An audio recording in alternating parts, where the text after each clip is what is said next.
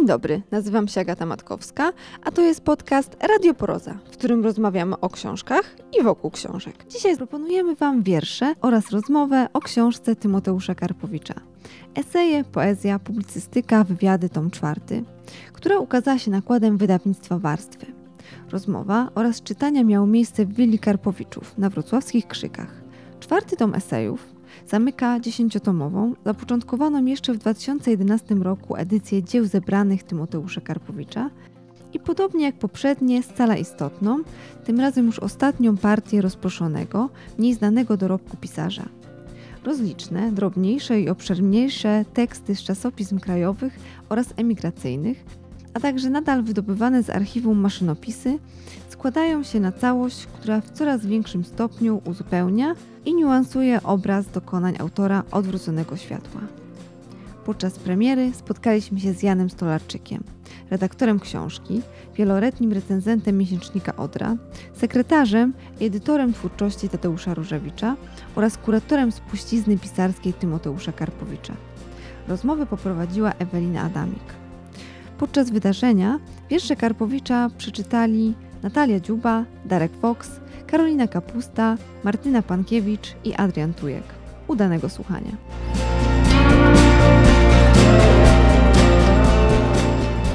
Trzeźwa misa o poranku. Da kapomisę naszą noc obchodzi. Śpi doczysta, rozebrana kuchnia z ludzi. A gdy miłości gęste włosy po mgle porannej jeszcze ścielą łóżko, Odmawiajmy to łóżko od boków, odmawiajmy tę poduszkę od głowy, odmawiajmy tę kołdrę od ud. Odchodźmy od zmysłów do zębów. Nie wolno dopuścić do zbliżenia. Trzeba mieć sprzęty trzeźwo zawiązane i ciało uprzątnięte ze związków. Zęby nie mogą zaciąć się samopas. Po co gryźć się po kawałku w miękkim gardle na sztuki mięsa, rosną ramy, twardnieją, puchem być można zdrobiu, pod warunkiem pierzyny. Tak celować przedmiotowo w garnku, jak karabin celuje żołnierza, trafia, jak celuje pałka milicjanta pierze, mydło pieni się, proszek sypie się, Woda w ogniu ma gotowe kluski. Czyż nie do rzeczy mówię? Czyż rzecz ta nie jest misą samą w sobie ze stołem? Rano wstałą pozorzy z martwych naczyń. I po co szastać zębami po świecie, pośród szczotek i emali? Szczerzyć twarze między drzwiami – kiedy wszystko polega na kluskach. W usta świata bez pokrywki lanych, już nie raz na dno i gryzących dziąsła, już nie dwa w dymie gardła, już nie trzy, a na czwarte nie mamy ochoty od stołu odskoczyć, zaskoczyć, nakryć go na obiedzie z obrusem. Kiedy rosół oko puszcza do nas, Siadajmy, proszę, za rosołem. Tak rozumiemy tłusto usta z miłości wyjedzone łyżką. Po nocy, lecz pomyte rano lśniąco. Jak co dzień do jedzenia najjaśniej. Wschodzi kęs pierwszy w świetle aluminium a że stół łapie się za nasze głowy, a że głowy mają ciemne meble i że łóżko stoi twardo nam na nogach. I się długo, ileś tam izb na metraż. Ma się kilka nakryć na swój wiek i wyrok. Trudno komu przeje się już nie wraca. Zostawia łyżkę jak stał. Tak leży w całym blasku świec, bez głodu, a wieczyście naczczo Dzwonią w tę misę, dzwonią, a na próżno za rano mówią i ścielą się w łóżkach, zakasani do skóry. Alfin. Po przemówieniu,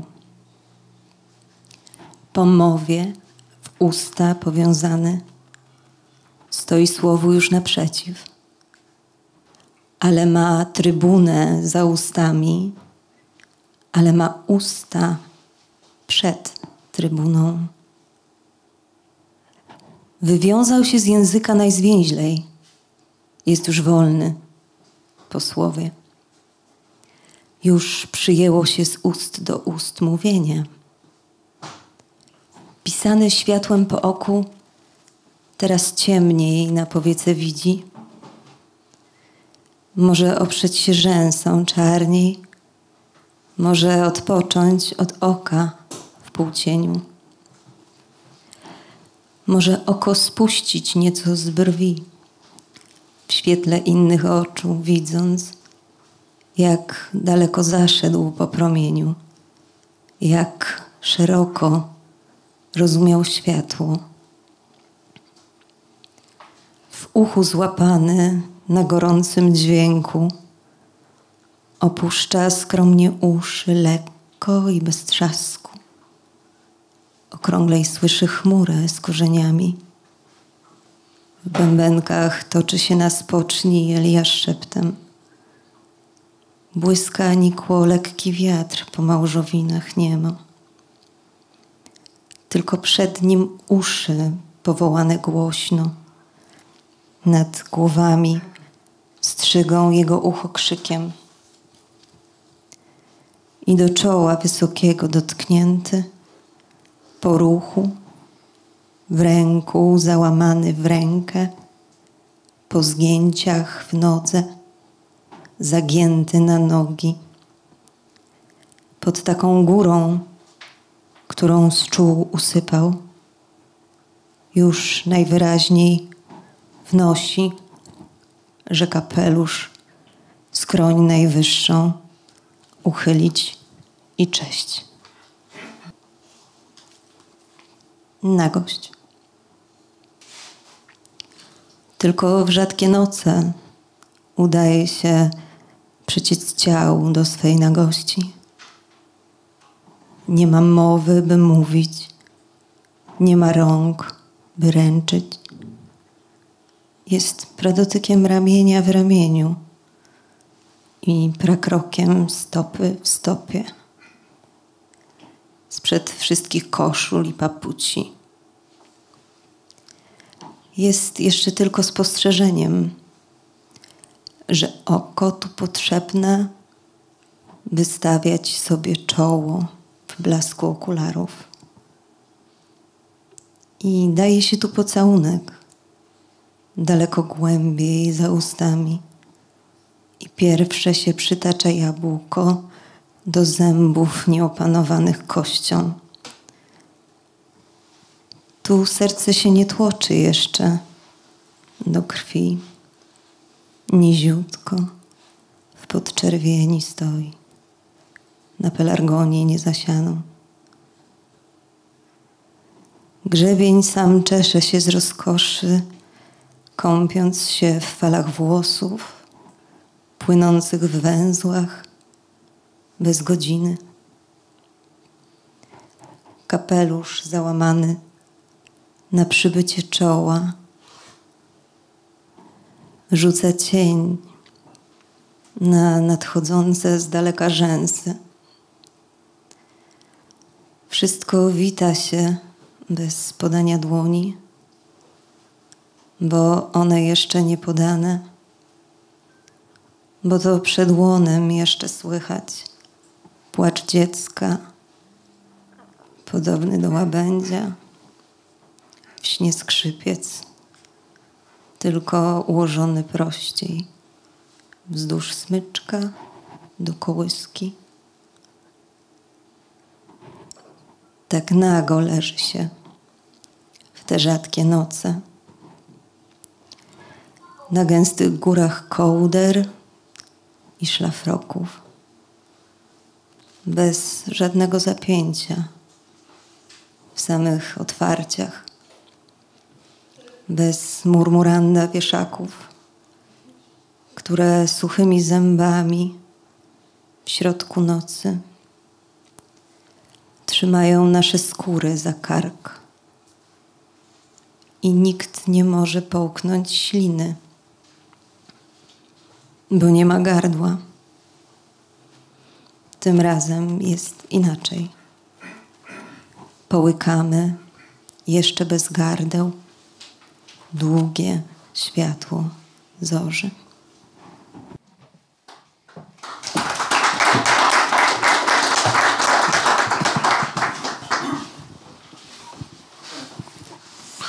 Zmyślony człowiek. Nie przyglądaj się mej twarzy, twarz to zmyślona. Ciułałem martwy rys po rysie, rozpinałem nad sobą sarkofag. Pół życia straciłem, lecz dokonałem arcyrzeczy. Nawet krzywe zwierciadło takiej twarzy nie może pogiąć. Nie przysłuchuj się mojej mowie, jest także zmyślona. Dokonałem niezwykłego czynu. Ominąłem język ojczysty, w wieży Babel wymieniłem rzecz czarnoleską na syntezę mowy. Było to trudniejsze od lotu bez skrzydeł. Straciłem na to drugie pół życia. Nie przyglądaj się mym rękom, nie przyglądaj się mym stopom, nie przyglądaj się memu cieniowi. Zmyśliłem siebie, jestem zmyślony człowiek, owoc nieistniejącego drzewa. Matka w krześle drewnianym. Matko malutka w gnieździe krzesła, przez dziurkę w sęku, przez żywicze, żywicę doszłaś do krzesła, dopłynęłaś, ale tak mała, że kot nawet myszkę spostrzega, a nie ciebie. I czarna pestka słonecznika wyraźniej rośnie na tle nocy, wyraźniej sensie podpowiada otwartym oczom kropla burzy. Nikt z filozofów nie przypuszczał, że może być ktoś aż tak mały. Matematyczny wzór oparcia pewniejszy jest dla wciąż zdziwionych niż ruch Twojej głowy nieobecny dla tego, kto o Ciebie pyta. Uniwersalny strój drewniany dla nogi, dla suchego ucha, uniwersalne czółno, pociąg z palaczem o drewnianej ręce, uniwersalny znak równania pomiędzy słojem celulozy a zastawkami w sercu kruchym, uniwersalne pojednanie. Lasu i łowcy, jego cienia, drzewo, co myśli, ciało myśli, drzewo gdzieś płynie, ciało płynie, coraz to bardziej wszystko zgadza, za chwilę kornik bez namysłu. I tylko oczy Twe, drewniane, są z drzewem nie do pogodzenia. Kwadratura twarzy. Kwadratura jej twarzy jest nie do rozwiązania ani przez przekątne chustki, ani obwód włosów. Jeśli nawet lok równa się kwadratowi włosa na odległość ciepła, czoło jest nadal niewiadomą ścianą myśli. Jeśli nawet czoło równa się sześcianowi skroni odjętemu od sześcianu falowania powietrza, to przecież policzek ciągle pozostaje bez siecznej pocałunków. Jeśli nawet policzki da się przeciąć prostą nosa, to przecież pole policzków i pola rumianków polnych będą różne, nie mówiąc już o polu maków lub konkolu, a niejasno przeczuwam, że pola tej twarzy od tych pól odrywać nie można. Jeśli nawet przyjmiemy, że prosta nosa jest odwróconą prostopadłą do połączonych średnic oczu, czy się dowiemy, co odwróciło prostopadłe promienie z źrenic od prostej ręki i prostego gestu? Jeśli nawet da się udowodnić, że policzek równa się ustom do czwartej potęgi pomniejszonym o kwadrat ich lekkomyślnej barwy, to warga pozostanie nadal niewiadomym ułamkiem płaczu lub śmiechu. Jeśli nawet zgodzimy się, że warga jest iloczynem jednej krwinki pomnożonej przez obwód o podbródka, to podbródek wcale nie staje się nam bliższy i bardziej dotykalny. Ames podaje w papirusie Rinda odrzuć od średnicy jej część dziewiątą i zbuduj kwadrat o boku równym pozostałej części. Będzie on równy kołu. Lekkomyślny Amesie, jedna dziewiąta jej włosa być może równa się baobabowi albo piramidzie Gizech, ale siedmiu porankom śpiewu słowika, jeśli nie jest 300 tysiącom mil podmorskiej żeglugi lub czerwonemu kapturkowi. Wciąż mam niejasne drzewo za oknem, które mi twardnieje, że rozwiązanie leży poza twarzą, może w trawie, w kropli wody, w biegu dzikiego królika. Kto wie, czy nie w kole, które dziewczynka przetoczyła przez mój cień, było wypełnione ptakami lotnymi zespołem równań wszystkich kwadratury świata. Mogły, mogły się w nim pomieścić i moje, ale dziewczynka stała się kołem rzuconym na twarz, nie do odrzucenia nawet w jednej tysiącznej. A może rozwiązanie leży w wyrównaniu włosów nad czołem, rozwiązaniu chustki pod brodą.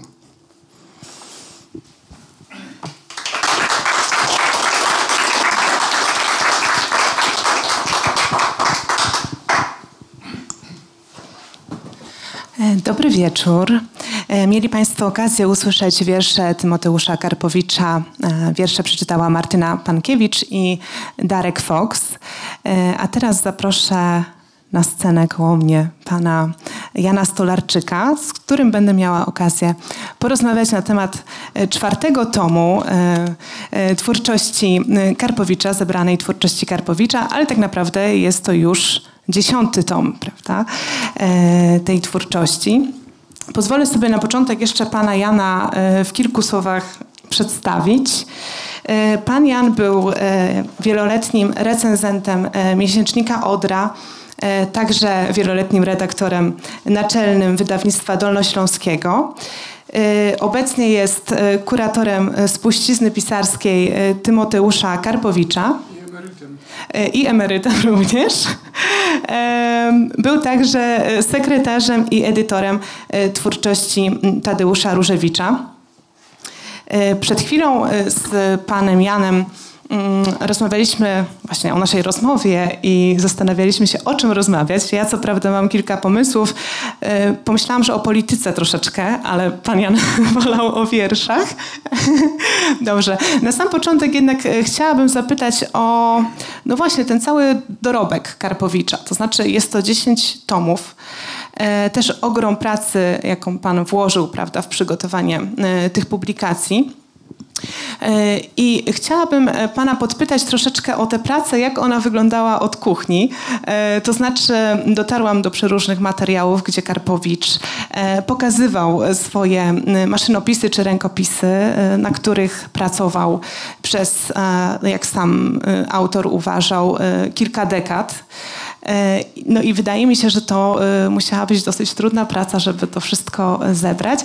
Jeszcze dotarłam też do informacji, w której pan e, zaznaczył, że Karpowicz, e, kiedy przyjechał tutaj do Wrocławia e, w 2000 roku, wiele ze swoich rękopisów, jak rozumiem, spalił, bo uważał je za nie dość dobre. E, I chciałam pana zapytać o jak, jak ta praca przebiegała, ale też e, czy miał pan tutaj pewne dylematy, czy czegoś na przykład nie zamieszczać, mm, albo właśnie może zamieścić, ale jest to po prostu tekst niedokończony. Jak, jak, jak pan to widział? Bywały tutaj również teksty niedokończone, ale to w pewnym to już w przypisach się zaznaczyło, że tekst jest nie, nieukończony, ale niewiele ich. E, Jak tu mieszkałem wiele lat, nigdy nie zaglądałem do archiwum Karpowicza. Nie wiem dlaczego. Może dlatego, że jestem stary i, i, i tak, tak źle wychowany, że nie w cudze papiery się nie wpycham. Później trochę żałowałem, dlatego że jak Karpowicz e, trzykrotnie był w 2000, ro- w roku 2000 i 2001, to mogłem, to byłbym przygotowany e, do pewnych rozmów. W każdym razie tutaj w domu została wielka sterta, gdzieś blisko tony papieru. No i większość była do wyrzucenia, dlatego że Karpowicz składał najróżniejsze e, rzeczy. Własne teksty, e, teksty poetów, którzy mu e, prezentowali swoje wiersze, prozę i tak dalej, i tak dalej, jakieś resztki książek. No, zwyczajnie trzeba było się przedrzeć przez to usypisko. I czasami trafiało się na rzeczy niezwykłe, jak na przykład, muszę powiedzieć, chociaż może troszkę jestem cynik, ale wzruszyłem się niebywale, jak zobaczyłem e, zeszyt z pierwocinami Karpowicza, e, pisanymi e, w okresie 41 rok, 40, 41, 42. Było to naprawdę poruszające, tym bardziej, że wiadomo, to był inny Karpowicz. Karpowicz, który zaczynał pisanie, który przed wojną skończył cztery klasy gimnazjum wieczorowo, nieprzygotowany, ale niezwykła inteligencja i żarliwość. On po prostu pragnął osiągnąć e, założony cel.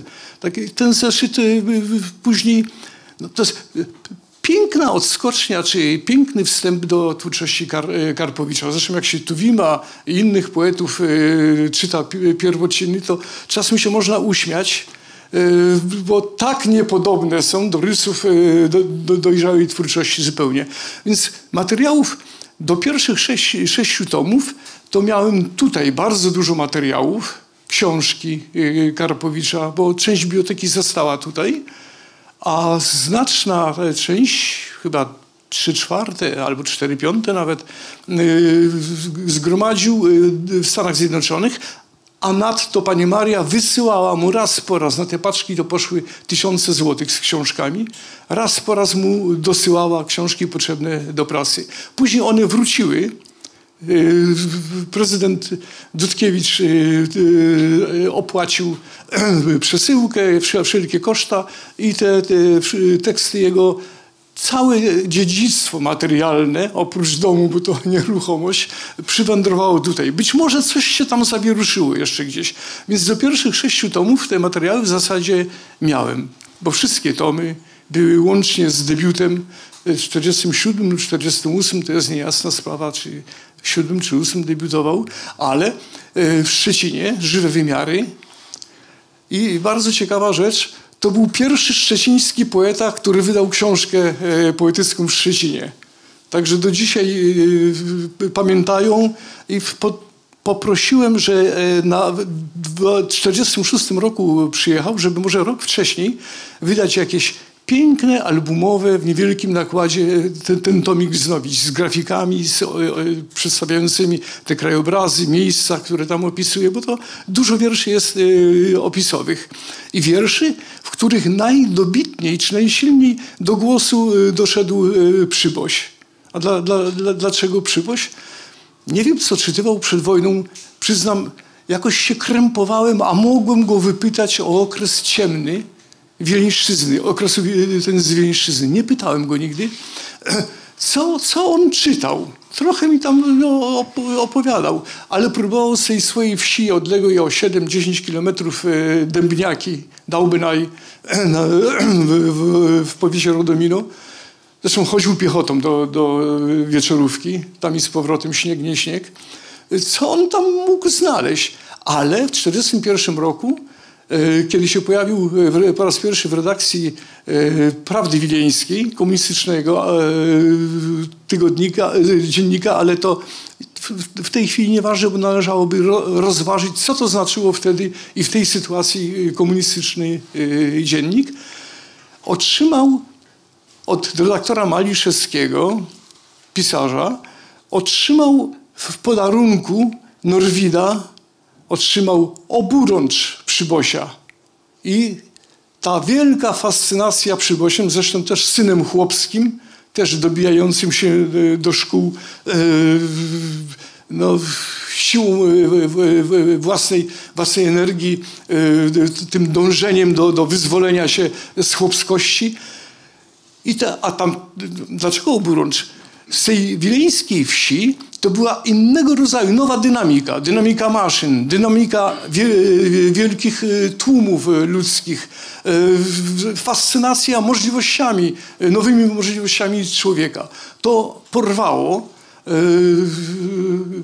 poetę, porwało i później spod tych wpływów wydobywał się, długo, długo wydobywał się takim głosem naj, najważniejszym, czy, można powiedzieć honorem oddanym Przybysziowi, to właśnie były żywe wymiary, ale świetne, niezależnie, to nie było pod wpływem, tylko z wykorzystaniem doświadczenia poetyckiego, do, poety doświadczonego, uznanego. To można rzec, że jego to podobieństwo sprawiło jego niepodobieństwo do Przybosia i do, do innych poetów. Tak. Ale tu mógłbym za długo mówić o tym, to może...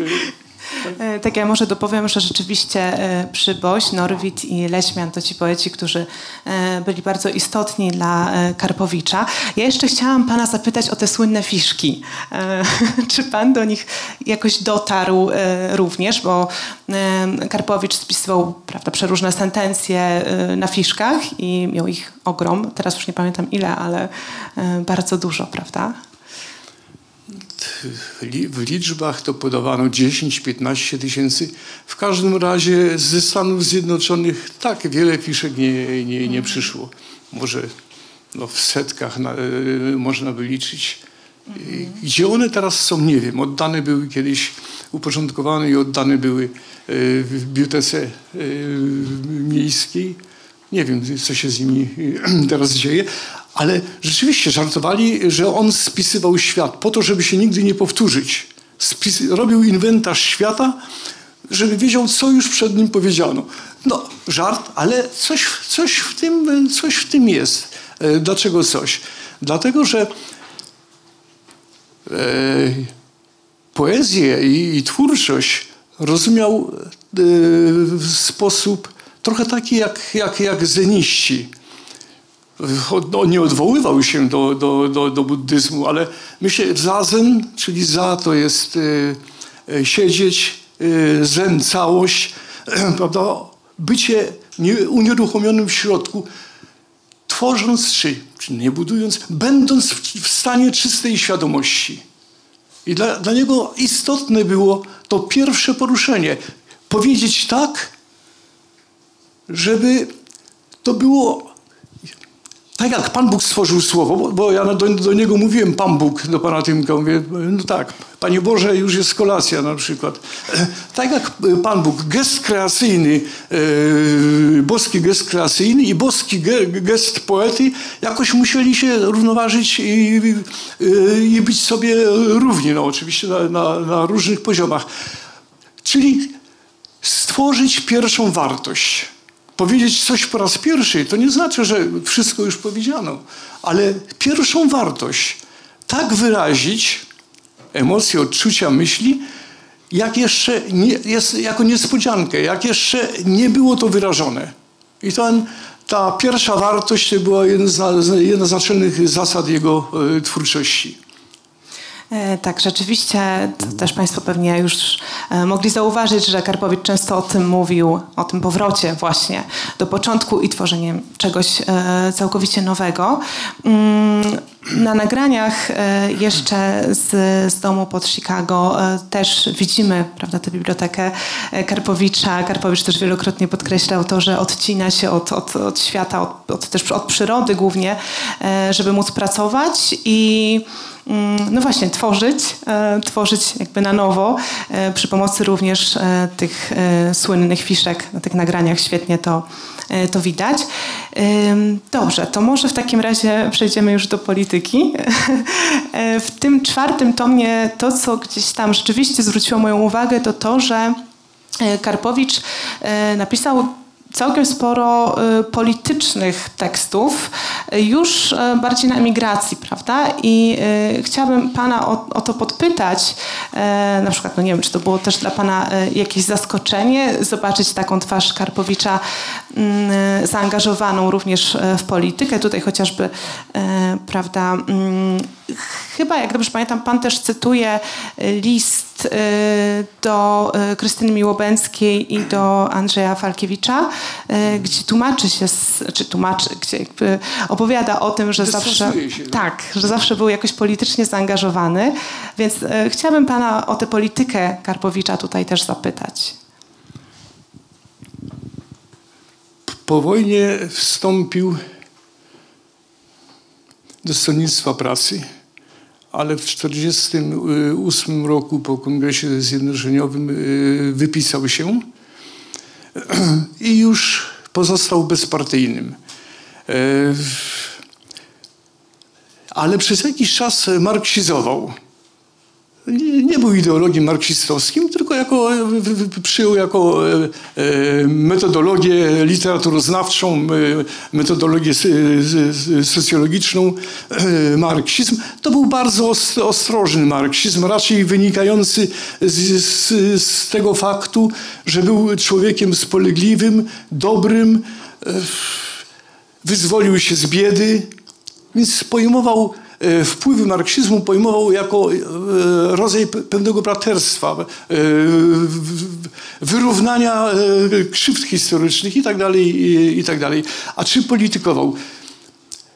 Pisał e, niewiele artykułów, pisywał artykuły takie z lekka polityczne, ale nigdy nie wchodził ostro w dyskurs e, czysto polityczny. Mianowicie od strony etyki zachodził e, politykę, że jak coś mu się nie podobało, postępowanie władz, postępowanie czy, czy miejscowych, czy, czy partii, to starał się ustawić to w taki sposób, żeby to nie było bezpośrednio starcie e, ideologiczne, tylko żeby pokazać, jak przegrywa ludzka twarz w, w kontekście polityki. Jak traci e, dużo człowiek, jak to jest e, nieludzkie. Ale też w 60 latach drukował e, wiersze, na przykład Zagajewskiego, Kronholda, Krynickiego. Drukował wiersze wbrew woli redaktora naczelnego i, oporu redakcji. I nawet miał kłopoty, bo za wiersz Krynickiego został uznano, że podkłada się redakcji świnie i co prawda e, nie, nie wypowiedziano mu etatu, ale postawiono dyskretny taki e, albo albo. Napisał e, podanie o zwolnienie, ale w tym czasie zmienił się redaktor naczelny, został nim Zbigniew Kubikowski, to już był człowiek zupełnie nie, nie po linii partii, liberał. I Karpowicza w redakcji zostawił. Notabene dopiero w 1976 roku zniknął ze stopki Karpowicz razem z Kubikowskim, któremu zabrano etat. Karpowicz to było lekkie po- politykowanie, takie właśnie mówię o na- nachyleniu etycznym. Ale dopiero po wyjeździe e, do Stanów Zjednoczonych e, mocno się zradykalizował, zwłaszcza 80 rok następne. Tylko to była radykalizacja trochę tak, jak, jak pisał e, swoją publicystykę Mickiewicz. Z wniosłością, z bogatym zapleczem historycznym. I to był raczej protest, protest nie tyle e, ściśle polityczny, tylko jakiś taki e, mający na, e, na, na uwadze głównie zniewolenie ludzi, poddanie ich tyranii.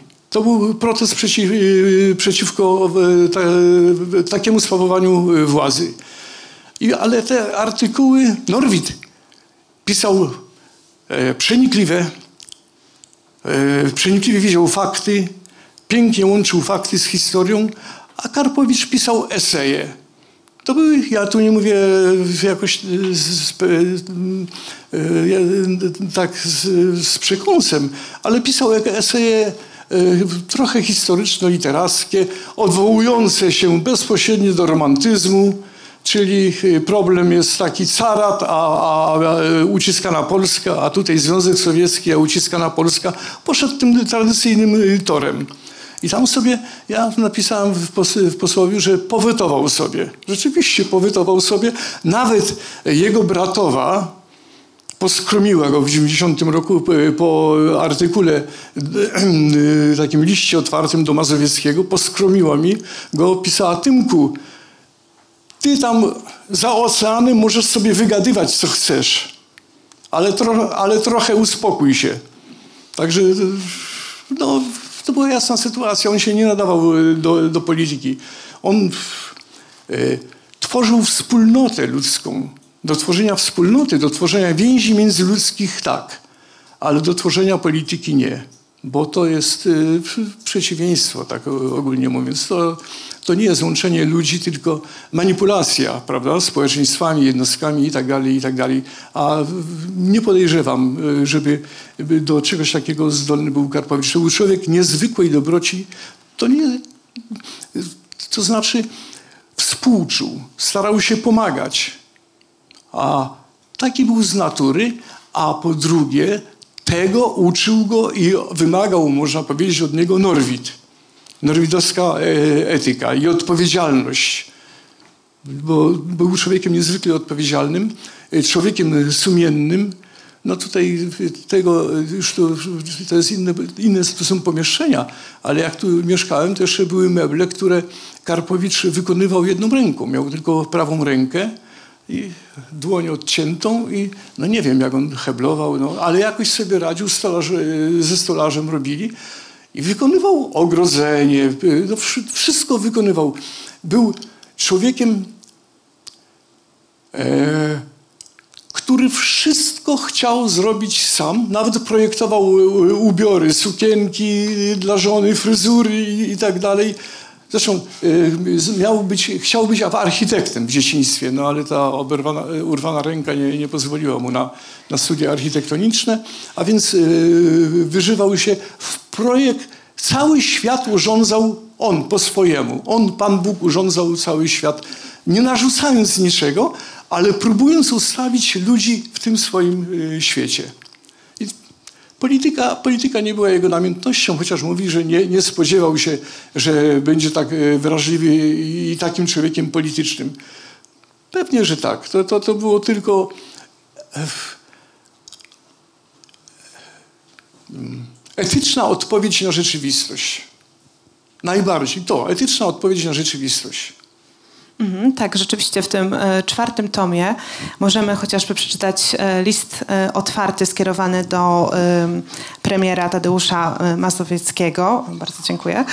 Mm, również no, komentarz w sprawie stanu wojennego, czy no, ogólnie jakieś refleksje też na temat e, Solidarności, więc rzeczywiście, tak jak e, pan Jan tutaj zauważył, były to teksty na pewno podparte e, etyką norwidowską i też pisane prawda, z takim kontekstem literackim poniekąd, więc ta polityka może nie była tutaj mimo wszystko na pierwszym tle, prawda? Dobrze. Ja chciałam z panem jeszcze porozmawiać na pewno na temat tego, co się działo wcześniej, to znaczy zanim Karpowicz e, wyjechał do Stanów e, Zjednoczonych, mm, tworzył e, w sumie to na nowo środowisko literackie we Wrocławiu po wojnie. To znaczy wiemy, że najpierw w Szczecinie, później we Wrocławiu mm, i również w tomie, o którym dzisiaj rozmawiamy, e, mogą Państwo znaleźć e, sporo tekstów dotyczących e, tego, jak to środowisko zaczynało się formować.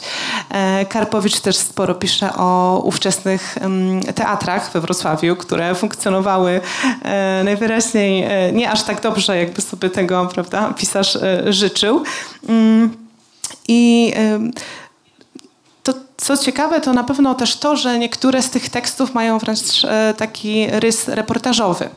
E, I chciałabym też Pana tak e, pokrótce zapytać, jak Karpowicz tutaj właśnie się realizował też jako mm, ten człowiek, który zaczynał tworzyć na nowo środowisko po wojnie we Wrocławiu, na ziemiach, na ziemiach tak zwanych odzyskanych.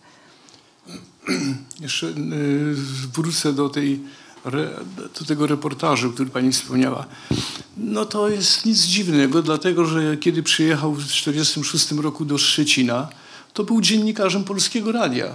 I pisał również artykuły takie drobne, interwencyjne, małe reportaże, na przykład z podróży yy, statkiem po Odrze, czy yy, o tym, jak, jak odbudowuje, się, odbudowuje się baza rybacka na Wolinie i tak dalej, i tak dalej. Pisał teksty czysto publicystyczne, e, interwencyjne, takie z codzienności, rzeczywistości tamtego okresu.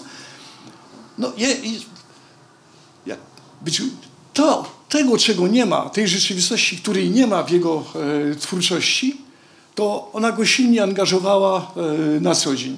Bo to są dwie różne sfery, nie, nie, nie przenikające się codzienność, u niego codzienność e, i, sztuka, którą e, tworzył. Ale co tam jeszcze?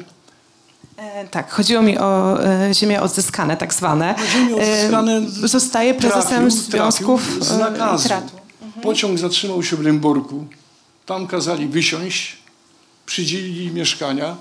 Matka została, on pojechał do Szczecina, dlatego że Aleksander Maliszewski, ten, o którym wcześniej mówiłem, dziennikarz i, i pisarz warszawski, który uciekał przed Niemcami i zatrzymał się w Wilnie, e, pomógł mu e, i zaprotegował go do Polskiego Radia w Szczecinie.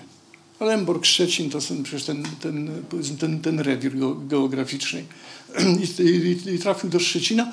Do Wrocławia przyjechał Byłby się tam pewnie zaaklimatyzował, ale przyjechał dlatego, że bardzo pragnął skończyć studia.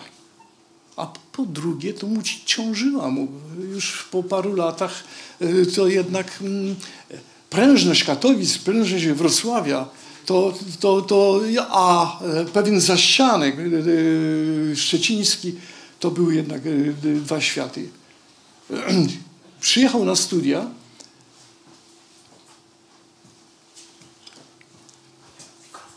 Przyjechał, przyjechał na studia do Wrocławia tutaj już było spore środowisko pisarskie. Przecież różnych rozbitków i, i Kamil Giżycki, i, i tutaj był i e, e, poeci już dzisiaj zapo, zapomniani. E, Wie pan, to środowisko było spore, ale to byli ludzie nie, nie, pierwszej wielkości e, pisarze. Niemniej wtedy to, co pisało się po polsku, każdy utwór, poezja, proza, cokolwiek się tworzyło, to było naprawdę czymś radosnym i wielkim, wspaniałym dla, dla tych ludzi. Bo to ich ustanawiało w kulturze w danym miejscu. Ust- Ustanawiało ich. To było ich. Y, y, Czuli się gospodarzami y, poprzez własną twórczość. I po, podobnie za, sprawował się tutaj we, we Wrocławiu Karpowicz.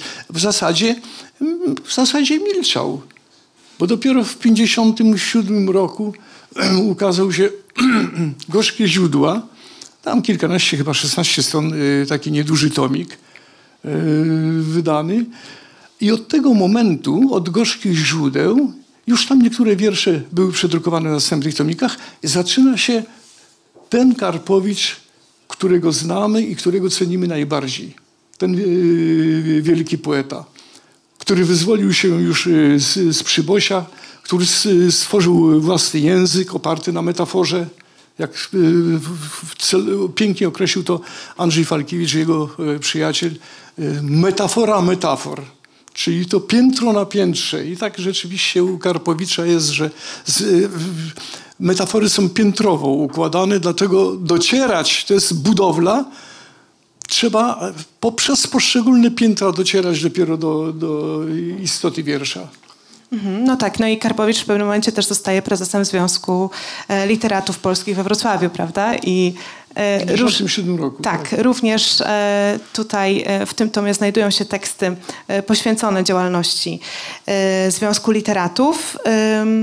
Dobrze, to ja jeszcze chciałabym pana zapytać o właśnie powody wyjazdu Karpowicza e, z, z Wrocławia. E, Przygotowałam sobie pewne też e, może nawet no, cytaty powiedzmy, e, bo oczywiście rozmawiało się o tym, dlaczego Karpowicz e, wyjeżdża. No i jeden z takich chyba mniej przychylnych głosów to głos Zbigniewa Bieńkowskiego który uważał, że wyjazd do USA był ucieczką przed swoim, tak Karpowicza, niespełnieniem.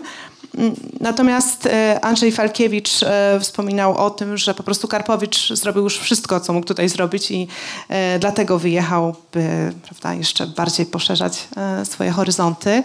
Em, Wiemy też o sprawie prawda, w Odrze. Mm, Może pan by o tym troszkę powiedział, dlaczego Karpowicz wyjeżdża? Gdybym był tak przenikliwym i mógł zgadnąć to, o czym Karpowicz, z czego Karpowicz nawet nie zdawał sobie sprawy, ale spróbuję. Niewątpliwie e, takim czynnikiem było jego kategoria niemożliwości. Wyjechał w ciemno za ocean, ustawił, ustanowił się w świecie zupełnie mu nieznanym, obcym. I to było wyzwanie dla niego prawda? Przebić się przez niemożliwe, stworzyć coś innego, odmiennego. Rzeczywiście można mówić, że on tutaj, że w pewnym momencie s- yy, dokonał to, czego mógł dokonać dalej, dalej nie wiedział, yy, w jaki sposób tę swoją drogę poszerzyć, jak dalej nią iść. Ona mu się skończyła w pewnym momencie. Już myślał, kiedy jeszcze nie skończył, jeszcze nie wydał odwróconego światła, a już myślał o kolejnym tomie gdzie ta gra, e, to współgranie tekstów, e, e, nie tylko triady, ale tam e, cztery, pięć tekstów przegląda się w sobie jakby lustro w lustrze, a ten lustrze jeszcze jedno lustro stanowił tyle świateł, tyle luster, poprzez układ geometryczny w- swoich książkach. To nie będę tego opisywał, to jest prosta sprawa. Krótko mówiąc, wiersz na pewnym polu, na rozkładówce, wiersz dialogował z sąsiednimi, mniej bezpośrednio albo pośrednio z kolejnymi y, wierszami na, na rozkładówce. Czyli ten y, świat stawał się migotliwy. On się pomnażał. To nie było jedno lustro, tylko ileś wi- wierszy przeglądających się w sobie. Niezwykle trudne do interpretacji. Prawda? Ale to teraz, no ale co dalej? Stanął problem, co dalej? No jak? Jak się doszło do pewnej nieskończoności, to jest tak jak Borgesa nam pisze o, tym, o ten ogród o roz- rozwidających się ścieżkach. Z z jednej ścieżki jest druga, z drugiej trzecia i tak dalej. Jak gdyby doszedł do... do no, jak, Krótko, y, y, żeby to krótko powiedzieć, to przywołałbym Heideggera. Y, Welt ist nie, sondern weltet. Prawda? Świat nie ma, świata, świat nie istnieje. Świat światowieje, świetli się. Doszedł do tego, że do takiego stanu, że nie ma jakiejś rzeczywistości jasno, wyraźnie określonych. Nie ma konturów. Wszystko z wszystkim dziś współgra, współgra, łączy się i teraz co można tworzyć? Jak gdyby reżyserować tę, tę grę znaczeń, grę przedstawień, stanu umysłu i tak dalej. No tutaj już ta, no, da, da, dalej się nie wyjdzie. Nie wiem, co, po, co począł. Pisał mnóstwo e, wierszy stale. On miał taki e, sposób pisania, że jak siadał, to tak jak stolarz czy ślusarz do, do, do swojej roboty. Siadał i pisał, i pisał, rzemieślniczo traktował sprawę. I laboratoryjnie miał, to, to było jego laboratorium. Siadał i musiał dochodzić do jakichś wyników. Jak tutaj e, mieszkał, e, przemieszkiwał e, krótko, trzykrotnie, to całe noce pisał, pisał, czuł się szczęśliwy, bo tam musiał, musiał się opiekować żoną, e, chodził po lekarzy. Tutaj wszystko miał e, przygotowane, mógł odpocząć, był w swoim domu, pisał całe noce i przyznam, może źle zrobiłem, rano wynosił kosz rękopisów pamiętych. Dosłownie, pół kosza, kosz pamiętych kartek A4. I to wszystko do kubła. Nigdy podkusiło mnie, żeby to wyciągnąć, ale zauważyłem, po pierwsze, podkusiło, ale nie chciałem, a z drugiej strony zobaczyłem, że on się przyjrzał. Wyrzucił, po jakimś czasie zajrzał y, do kubła. Aha, kontrolę, prawda? Zresztą, y, jak pracował, to widać gdzieś, ja nie wiem, 1800, 2000 kartek y, ze Stanów Zjednoczonych przywędrowało tutaj. To są palimpsesty, czyli tekst na tekście, na tym tekście jeden tekst, a jak już nie można było e, e, mieścić, e, bo zlewały się przykład kolor niebieski, atramentu się zlewał, to pisał różnymi kolorami jeszcze. Przepięknie to wyglądało, w sumie tworzyło to grafiki, ale dochodził do takiego stopnia, chodzi zawęźlenie. Tak się zawęźlał, że nie wiedział, co napisał, na pewno tak uważam, nie wiedział, co napisał i co z tym począć. Właśnie tych, tych rozświetleń ileś, prawda? Tych ileś możliwości, y, wariantów, jakie stworzył. I zaczynał od nowa. I, I tutaj y, jest taka, przypomniało mi się w tej chwili, dlaczego on tak wysoce, właściwie to, to y, mit Syzyfa uznawał za swój. No właśnie, bo to jest praca niemożliwa, którą trzeba wykonywać od nowa, stale, zawsze, bo taki jest nałożony na Syzyfa obowiązek. I on tę pracę stale y, wy, wykonywał, pracował od czasu do czasu. Gdzieś ten kruszec się jakoś y, y, wydobył, ten kruszec, ileś tam met- metafor połączył i znowu przepisywał, znowu przepisywał, nawet jak układałem teksty, te wi- wiersze Karpowicza i one były na czysto przepisane, to nie, nie mógłbym powiedzieć, że to były teksty, teksty skończone. Bo wszystko u niego, właśnie znowu heraklitańskie, filozofia, filozofowie prosokratejscy były dla, nie, dla, niego najważniejsi byli, bo to właśnie to był początek, prawda, kiedy język, kiedy język poruszył świat. Pierwsze poruszenia języka. I zawsze i często przywoływał i w rozmowach, i e, telefonicznych, jakie prowadziliśmy, e, i w swoich pismach instatu nascendi albo pantarei. Właśnie, pantarei. To nie był bez, bezwład. To był porządek świata, wobec którego człowiek jest wrzucony jako ktoś bezradny, którego obowiązkiem jest uporządkować, ale tak, żeby nie naruszyć tej spójnej całości. Holistycznie, to było też jego słowo. Holistycznie, czyli być w całości, a równocześnie jakoś ją reprezentować w języku. Takie było podejście Karpowicza. Mhm, dobrze, ja jeszcze e, cofnę się troszeczkę do, do, do, tego pytania. To znaczy, na przykład w rozmowie z profesorem Beresiem e, Karpowicz oczywiście też e, wymienia no, takie dosyć pragmatyczne powody wyjazdu, prawda? To znaczy już brak możliwości pracy w Odrze czy w warszawskiej poezji, mm, a także to, że żona Karpowicza, prawda, utraciła pracę w szkole, jak Karpowicz tutaj wymieniał, no, z powodu po prostu poprowadzenia lekcji o E, Katyniu, o zbrodni katyńskiej. E, ja chciałabym e, pana jeszcze zapytać o właśnie panią Marię. Jakim małżeństwem byli Karpowiczowie? Wyobrażam sobie, że Karpowicz nie był prostą osobą i też oczywiście wkład pani Marii, Maryli tak, w, w tę twórczość na pewno był duży. Myślę, że warto o tym też troszeczkę porozmawiać. Jeszcze dorzucę do poprzedniego pytania. No dobra, powiem, bo i tak to musi być e, powiedziane. Proszę mówić. Karpowicz nie był, był człowiekiem prawdziwie skromnym, ale wiedział, kim jest i wysoce sobie cenił swoje dokonania.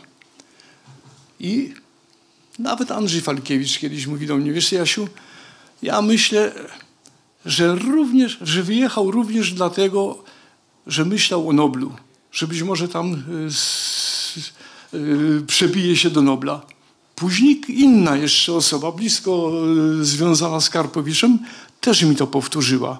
W każdym razie nie wykluczałbym tego, tylko że to to było takie idealistyczne pojmowanie, bo wiadomo, czym jest Nobel. Po prostu gra sił, prawda? Y, układów politycznych, y, układów towarzyskich i tak A on był idealistą i wiedział, że stworzył wielkie dzieło, nieporównywalne z żadnym innym, jeśli chodzi o literaturę polską i, i nawet trudno porównywalne z, z, z, z najwyższymi dokonaniami na świecie, ale to był nie, w zasadzie nieprzekładalne w zasadzie nieprzykładalne, jak gdyby wyzwolone z wszelkich więzów e, e, takich społeczno-kulturowych e, zobowiązań czy konieczności. A co do pani Marii, ona była jego uczennicą, studentką, pani Maria. Pan Tymoteusz miał inną Marię, żonę, którą przywiózł z Wileńszczyzny.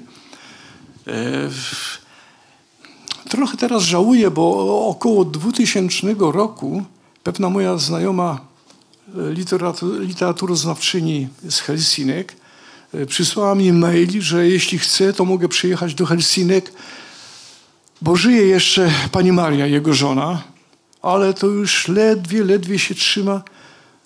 Nie przyjechała i wkrótce umarła. I, no ale głęboko żałowałem jednak. No to jest tak często jest tak, że człowiek, a coś tam, no nie, do Helsinek, no stara kobieta, ale na pewno dowiedziałbym się wielu ciekawych rzeczy. Dlaczego się rozstali? Nie wiem. Nie umiem tego. A do, dzisiaj już nikt na to pytanie nie odpowie. Rozstali się w Szczecinie.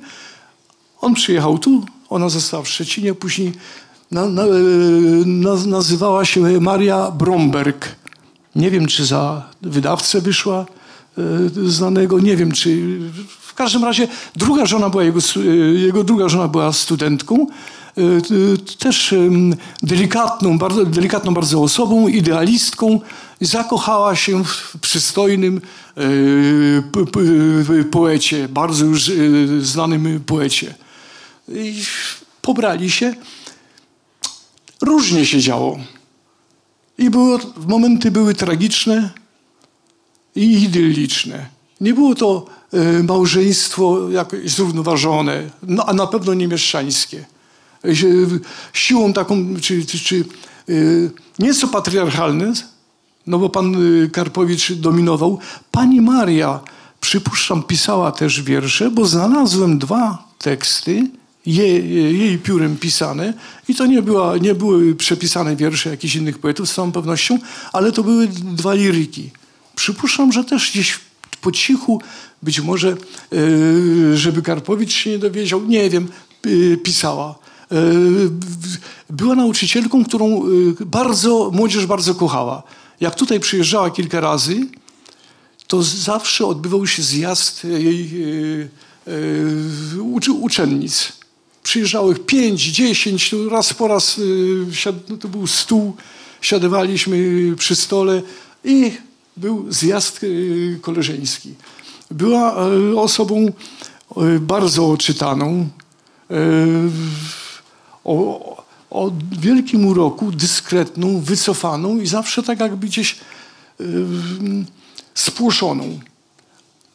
To na to się wiele czynników złożyło, bo to była sierota, wychowywana y, razem z siostrą sióstr zakonnych w Sosnowcu, więc miała yy, tru, trudne dzieciństwo, y, ale niezwykle, niezwykle oddana Karpowiczowi. Niezwykle. I jak się czyta, mówi Karpowicz, tę cienką książeczkę, to tam czasem odzywa się yy, pani Maria jakieś jedno zdanie, ale tak wnikliwe, tak znakomicie charakteryzujące Karpowicza, że razy rany boskie przeszywające go. Mhm, tak, myślę, że to Ona, oddanie... ona chciała przyjechać do Polski. Rzecz cała poszła o to, że ona kochała Polskę, była patriotką, nie nawiedzoną patriotką, ale kochała Polskę, kochała spokój, dom. Nie, nie, nie nadawała się do tamtego społeczeństwa. Nawet mi kiedyś opowiadała, że ją uczniowie wy, wykopali z autobusu. No tak mówi, taki stosunek e, był do, do, do i, i, uczniów, i, i, wielu osób do, do, do, do starszych. Mówi, nazbyt nazbyt brutalne społeczeństwo. Stan umysłów zupełnie jej nie odpowiadał. Ten pragmatyzm i, i, ciągle dolary w głowie. I ona tęskniła za Polską. Trudno mi powiedzieć. Rozchorowała się, e, e, dostała, doschora się na nowotwór. To się bierze również ze stresów i z trosk. Prawda? Nowotwór. To ma podłoże psychosomatyczne. Myślę, że gdyby tu ona już tutaj zaczęła chorować, może by otoczenie, może by jakoś na nią inaczej wpłynęło. W każdym razie na pewno, na pewno cierpiała z tego powodu, że jest w Stanach Zjednoczonych. Dowodów tego jest e, bez liku. No a pan Tymek przyjechał, brał pod uwagę powrót. I ten e, pierwszy przyjazd w roku 2000 to był sondażowy taki. Bardzo się interesował, co piszą, czy coś, ktoś pisze o nim, coś o nim mówi, czy ewentualnie w ogóle się mówi. Po ukazaniu się, no ale tak, ale po ukazaniu się tego e, tomu Swoje Zadrzewne, trochę recenzji się ukazało. I tak jak kiedyś, kiedy tu był, powiedzmy za jego czasów, do 73 roku, kiedy, gdyby się ukazał taki tom właśnie no to dyskusje byłyby wielkie, potężne, ogólnopolskie dyskusje e, krytyczne. A tu ileś przyjaciół napisało, ileś tekstów się e, pojawiło. Trudne dzieło, tak z biegu nagle zinterpretować i ocenić, to, to raczej było niemożliwe. I nikt nie, trafiał, nie, nie trafił na, e, na to orzecznictwo w własnym tomie, o którym o, e, mówił Karpowicz. Zupełnie inaczej go interpretowano. I po drugie, wiecie Państwo, to już z panem redaktorem e, mówiłem o tym. I po drugie, przyjechał do Wrocławia, a tutaj był Różewicz. Gwiazda, jeśli e, populistycznie pozwalam sobie powiedzieć, Różewicz, który był najważniejszy, nie tylko we Wrocławiu, prawda? I, I on ze swoim trudnym tomem, nieobecny przez y, 27 lat, to tak jak wszyscy wiedzą, wyrosło całe pokolenie e, ludzi, którzy go w ogóle, którzy jego książki nigdy nie widzieli, w ogóle o nim nie słyszeli. Pewien y, profesor mi mówił że no, z polonistyki, że jak powiedział y, y, na wykładzie, kiedy zaczął mówić o Karpowiczu, to któryś ze studentów wstał i mówi, przepraszam panie profesorze, chyba się pan pomylił, chodzi o Kasprowicza. No to, to, to oddaje anegdotycznie stan. I, I widział, że jest zapomniany, że on nie będzie przyjęty jak mistrz, tylko jak ktoś, kto powraca i przypomina, przypominają go sobie czytelnicy, jest poważany, ale nie odzyskuje swojego, nawet nie powiem prestiżu, bo to nie o prestiż chodzi, ale swojego miejsca, tak jak on sobie wymarzył. Burmistrz marzeń niezamieszkanych, można powiedzieć o, o nim, tak jak Piper mówił o sobie. Mhm, To jest też ten rok, kiedy matka odchodzi Różewicza, prawda? Otrzymuje A no właśnie, to nagrodę przypomniała Pani. e, Nikę, Zredagowałem Akarpowicz- obydwa tomy wydawnictwie dolnośląskim i tak, pech chciał, że obydwa e, dostały nominacje do Nikę. I e, kochany czołg, czyli Maria Janion, ona zdecydowała, że dostaje Różewicz, bo, bo Różewicz dla niej był e, wszystkim. Trudno mi było, wy, byłoby mi wybrać między Różewiczem, akurat mnie między Różewiczem a Karpowiczem. No, no trudno, niemniej przyznałbym Karpowiczowi Nikę. Bo jednak wspaniała książka pożegnalna, no, która jakoś wyzwoliła, wyswobodziła e, psychicznie e, Różewicza, Matka odchodzi, to nie jest e, tak wielkie dokonanie, tak, tak wielo, ta wieloletnia praca, jaką włożył y, Karpowicz w swój tom. A na drugim planie można było mieć jeszcze również na uwadze, co się, to na drugim planie, że trzeba by tego człowieka, który popadł w, w, zawsze w, w kłopotach finansowych żył, y, tymi stoma tysiącami wesprzeć. Tym bardziej, że istotne było to, że zasługiwał na to. No ale dostał Różewicz. O- Oni się szanowali i cenili. To, były to, były, to byli dwaj bogowie z różnych krańców, ale cenili się, szanowali i zazdrości yy, u Karpowicza nie było. Tylko była przykrość, że jednak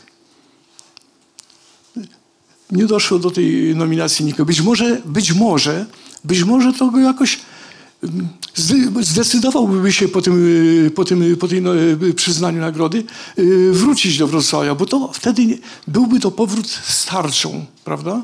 A nie jakoś na, bez tarczy. Byłby to inny rodzaj powrotu.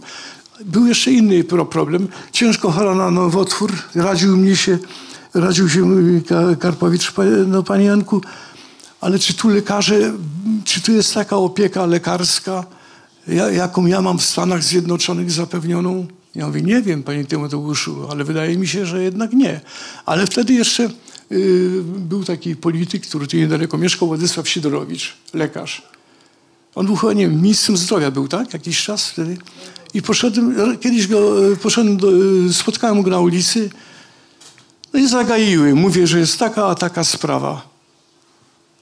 Czy gdyby wrócił Karpowicz z żoną, czy mieliby dobrą, możliwie najlepszą opiekę? Powiedział na pewno.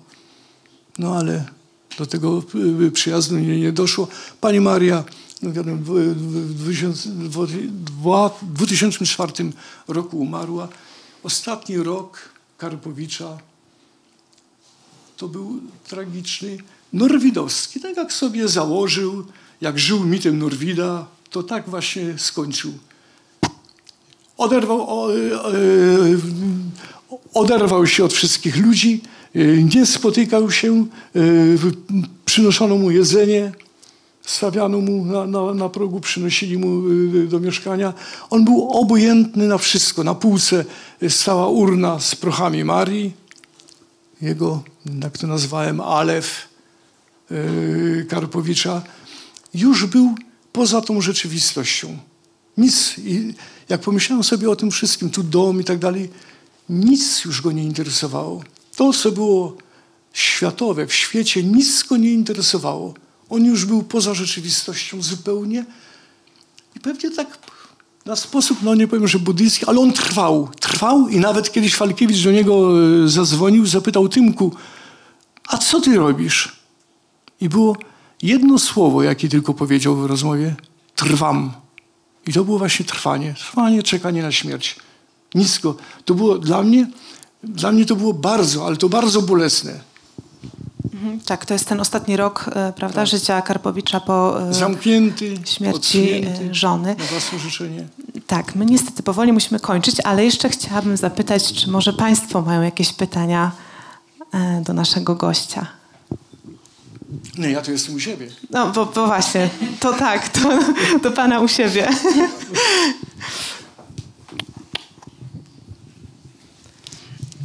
O, Natalia. Prozaiczne. Mikrofon Ty, ty, tylko, ty. dobrze? O, dzięki. E, Pytanie bardzo prozaiczne. Czy Tymoteusz Karpowicz miał e, w okolicy e, Wrocławia jakieś swoje ulubione knajpy, gdzie Co miał? miał swoje ulubione knajpy, gdzie często się zasiadał, często... Nie, nie, nie, czegoś takiego nie było u niego. Życie towarzyskie sprowadzało się, był, to był dość zamknięty krąg i głównie, głównie pisarze. Do mikrofonu proszę, tak? I głównie pisarze, żadne knajpy, jak e, sam mi kiedyś mówił, o dupie Maryni nie rozmawiam. Przepraszam, bo cytowałem po prostu. Z nim prowadziło się rozmowy nie jakieś Bóg wie na jakich obrotach, ale istotne, ważne. Takie, gdzie zawsze egzystencja i prawość w dochodzeniu do, do, do, do, do czegoś, do jakiejś prawdy były najistotniejsze. Owszem, lubiał, umiał żartować, na przykład dowcipy to, jak mi opowiedział kiedyś dowcip, to ja nie wiedziałem, śmiać się czy płakać. Tak położył, w pierwszym zdaniu położył. Mówię, panie Tymku, o kurze jakiś tam dowcip, który 50 lat czy 40 lat wcześniej odpowiadał pewnej pani w Moskwie, pani e, Zotowej, już też świętej pamięci, która się w nim kochała, z Ministerstwa Kultury SSSR. E, Była tu u nas we, Wrocławiu, byliśmy na, na, na grobie e, Karpowicza. Ten sam dowcip, co mnie opowiedział jej i ona była oburzona w ogóle tym dowcipem. Poczucia humoru w takim po- pospolitym znaczeniu, czy zwyczajnym, jak rozumiemy, znaczeniu on nie miał. Zupełnie był tego pozbawiony. On był serio, aczkolwiek jak się czyta jego wiersze, to one nie są y, y, y, patetyczne. Tam jakiś specyficzny humor wszędzie się w nich. Dystans, lekka ironia, ale nie do codziennego takiego, do, do zabaw codziennych, mało pożytecznych. I jeszcze moje takie ostatnie pytanie, e, bo też nie chcę zajmować e, czasu antenowego. E, Czy akurat Tymoteusz Karpowicz miał taką tendencję do bycia w środowisku literackim i obracania się wokół różnych znajomych, kolegów, koleżanek, czy był troszeczkę obok? On był heliocentryczny. To wokół niego wszystko się obracało. Był mistrzem, prawda, dla, dla, dla, dla tych, którzy się zetknęli, autorytetem. E, Miał bardzo wie, wielu przyjaciół, bo mimo tego odcięcia się, jak były tam jakieś tam pierwsza, prawda, zapora, tam druga, jak opowiadał o swoim domu, prawda, o zieleń, okna, to odcinanie się od świata, był doludny. On nie mógł bez ludzi żyć. I, to jest, podobnie jak Różewicz, ale w inny sposób, to jest bardzo antropocentryczna, an- antro, antropocentryczna poezja e, Karpowicza. On musiał mieć ludzi, bo tę swoją energię, energię dobra, pomocy, on musiał jakoś e, wyzwolić. I do niego lgnęli ludzie, ale był też, potrafił być też surowy. Głównie w stosunku do, do, do mł- młodych poetów. Y, O nich, tak jak, jak poważnie, jeśli poważnie, czy poważnie traktuje się syna, on tak traktował y, młodych poetów.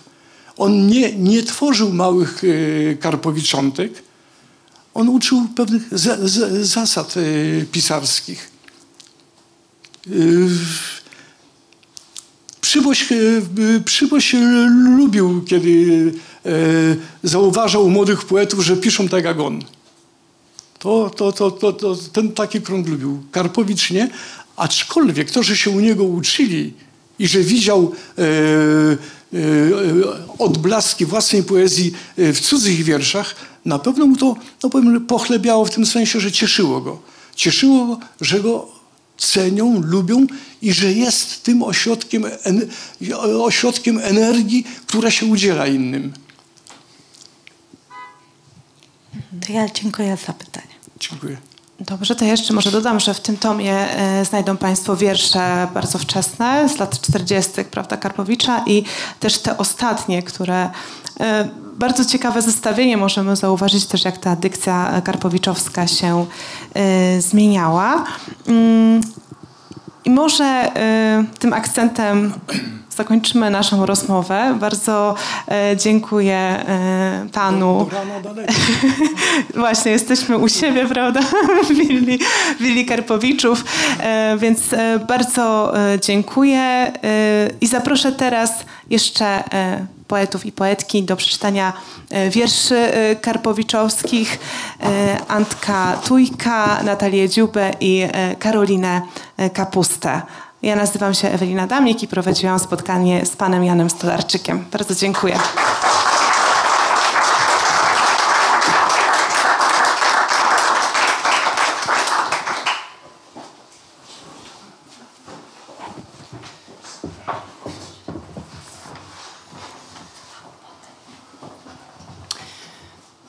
Sen. Co przyśniło się strasznego poecie, że wyskoczył ze snu, niby jeleń z płonącego lasu. Oto motel z jego metafory przykrył go swoim skrzydłem i klamka opisana poruszyła się w drzwiach. Kot. Nie mogę. Źle cię widzę. To wszystko nieprawda. Wszystko jest prostsze. Smak wody, cień krzesła, schody i życie i śmierć. Przybliż mi się słowo do rzeczy jak usta do ust. Ten kot zawęźlił się w konarach drzewa, by ptaka złapać, a nie metaforę. Pytania w obrazkach. Nagle samopatrzenie. Ściany patrzą. Sufit patrzy. Podłoga patrzy. Książki są całe w spojrzeniach. Ołówka nie można wziąć do ręki, tylko do powieki. Cały jest wzrokiem. Wtedy zamykam oczy, jak biskup Berkeley, widzący spiętrzającą się nad nim czwórkę koni. Może uda mi się w ciemności leciutko wyciągnąć moje oczy z, oczu naprzeciwko, nie uszkadzając nerwu tych pytań w obrazkach.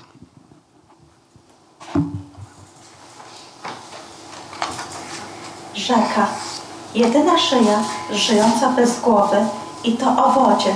Uważa na zakrętach, aby się nie minąć sama z sobą. Mm, Księga Eklezjastesa. Jest czas otwarcia powiek i zamknięcia łóżka. Czas nakładania koszuli i zdejmowania snu. Czas śpiącego mydła i na pół rozbudzonej skóry. Czas szczotki do włosów i iskier we włosach. Czas nogawek, czas sznurowadeł, czas guzików.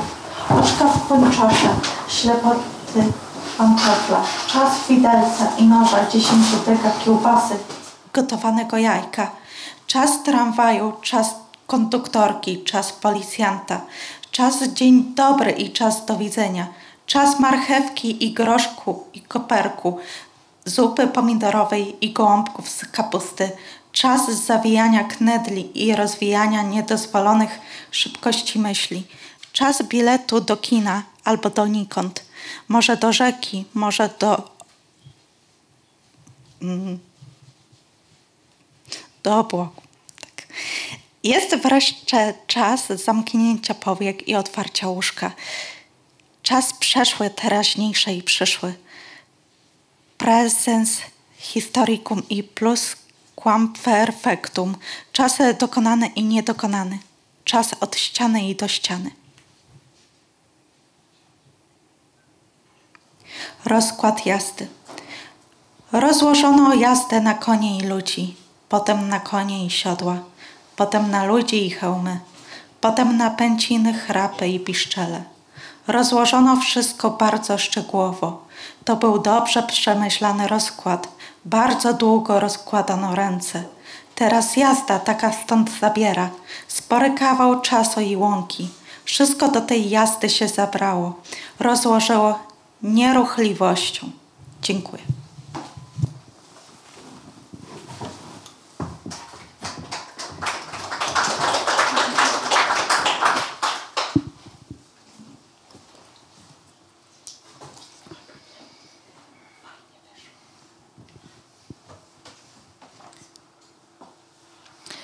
Przedostatnie pławienie. W jaskini Pyti komputer przejaśnia włosy czarownicy aż do pojęcia blasku Hiroshima. Nie ma już ciemnej niewiedzy, jest oślepiająca wszystko i wszystkich pewność, jaśniejsza niż milion słońc. O co prosi stara wiedźma, liczącą na wszystko maszynę? O różnicę między nocą i dniem, o cień wątpliwości, figowy listek olśnienia. Za czym klęka, pomylona z ręki, całująca profetyczną taśmę, z braku rąk do obcięcia, ludzkości za kratą, pewników, czyżby prosiła o nieścisłość kolan? Dokąd teraz ją spławia nowa rzeka wiedzy z cybernetyczną wstawką krokodyla, za jej włosy płynące pod prąd?